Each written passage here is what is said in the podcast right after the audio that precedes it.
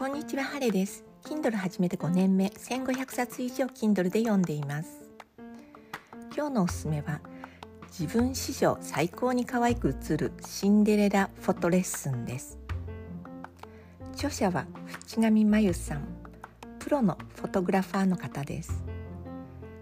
写真を撮ることはコミュニケーションツールというモットーで活活動されているそうです。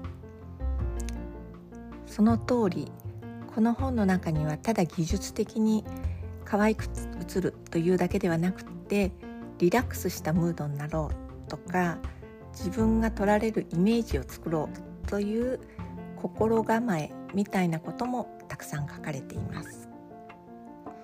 私どういうわけか家族に写真を撮られるとあんまり良くないんですね。一番自分として気に入った写真が撮れるのはお友達とお食事した後に撮る写真です。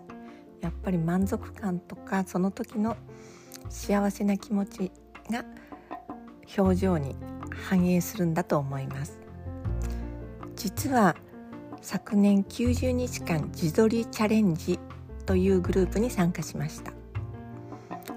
可愛くなるアプリの使用は禁止のグループだったのでまあこんなものかと思いながら10人ぐらいのグループで毎日毎日自撮りをアップします、うん、自粛の中でそれが他の方とのつながりのように感じて続けていました。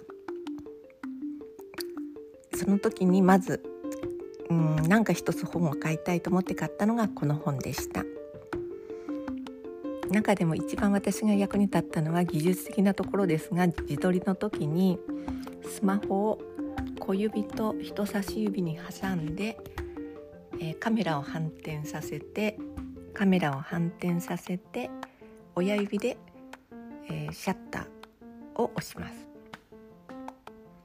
これはあの割と可愛く映るのでおすすめです。